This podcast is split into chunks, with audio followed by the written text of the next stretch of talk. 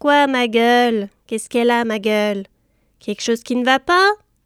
Elle te revient pas, ma gueule ? Oh, je sais que t'as rien dit. Inutile de le dire, je l'ai vu à ton regard. Tu veux changer d'air, changer d'atmosphère. Est-ce que j'ai une gueule d'atmosphère ?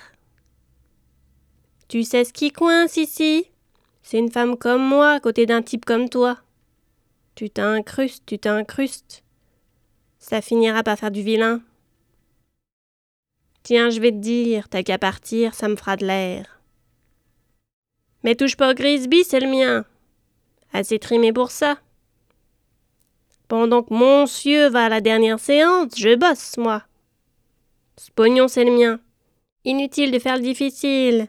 Si tu continues, tu sortiras les pieds devant. Je vais t'embaumer façon momie et ton voyage à Toulon, c'est dans le tapis que tu le feras.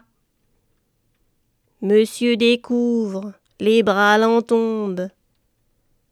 Ah ça, pour faire les gros bras, il y a du monde. Pour avoir un sou de jugeote, il n'y a plus personne. La prochaine fois que tu mettras une michetonneuse sur le trottoir, tu réfléchiras à 2 fois. Il y en a qui gaspillent, il y en a d'autres qui collectent. Cet hôtel est à moi. Le Mexicain l'avait acheté en viager à un procureur à la retraite. 3 mois après, l'accident bête. Et maintenant, comme nous le savons tous, le Mexicain est reparti au Mexique. Il aimait tellement le tapis du salon, il est reparti avec. Bon allez, ce soir je suis pas d'humeur à bavarder, figure-toi. Tout m'irrite. Tu ferais mieux de plier tes petites affaires et t'en aller sans faire de crabuge. Fais le mariole et Dédé déboule. Dédé bosse pour moi maintenant.